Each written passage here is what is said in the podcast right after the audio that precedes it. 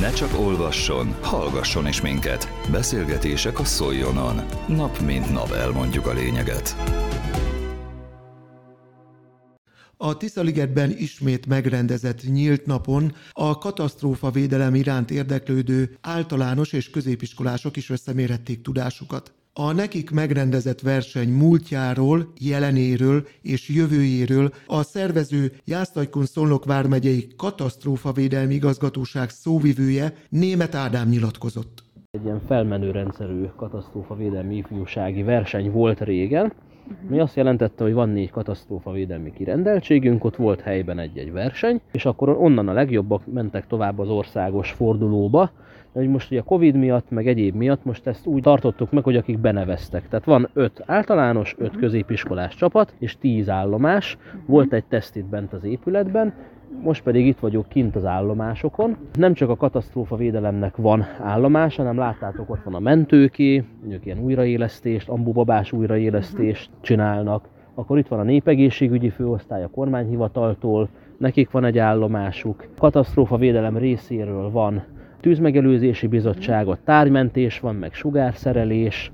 Tehát a tárgymentést az úgy kell elképzelni, hogy van ott egy szoba, az be van füstölve, és akkor a füstből légzőkészülék, illetve védősisak használatával kell egy tárgyat megtalálni és kihozni, ugye itt a tájékozódási képesség az, amit szimulálunk, ugye hogy a tűzoltóknak is a sűrű füstben kell tájékozódni, van környezetvédelmi állomásunk, polgárvédelmi állomásunk, a végén van ár- és belvízvédelmi állomás, és ugye már ejtettem szót a társszervekről, nem csak a népegészségügy, meg a mentőszolgálat van itt, de a Magyar Honvédség is, hogy például ilyen lézerpuskás célbalövés van, illetve ilyen tájékozódás, tehát ilyen különböző tárgyakat rejtettek el, azokat kell megtalálni a fiataloknak, ez is egy állomás, és van a Europe Directnek egy állomása még, itt a Europe Direct szolnoki irodájának, ez maga a verseny, de alapjában véve ez egy közös rendőr és tűzoltó nap, a két társzerv együttműködésének jegyében. Mi a katasztrófavédelem részéről hoztunk ki gépjármű fecskendőt, ami itt látható, katasztrófavédelmi mobillaborunk uh-huh. van. Ja, és azt nem mondtam, hogy van iparbiztonsági állomás is a versenyen, veszélyes árut szállító teherautón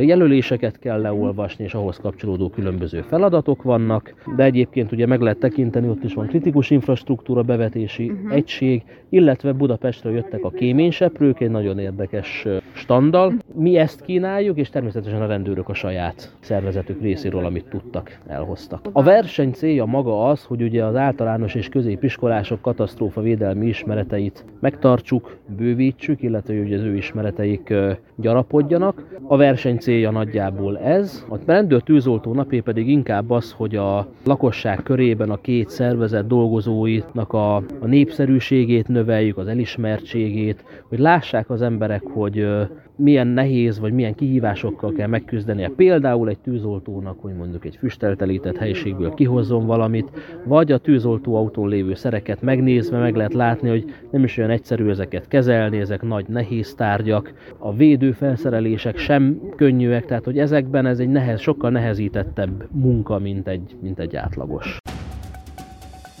Közélet, politika, bulvár. A lényeg írásban és most már szóban is. Szóljon a szavak erejével!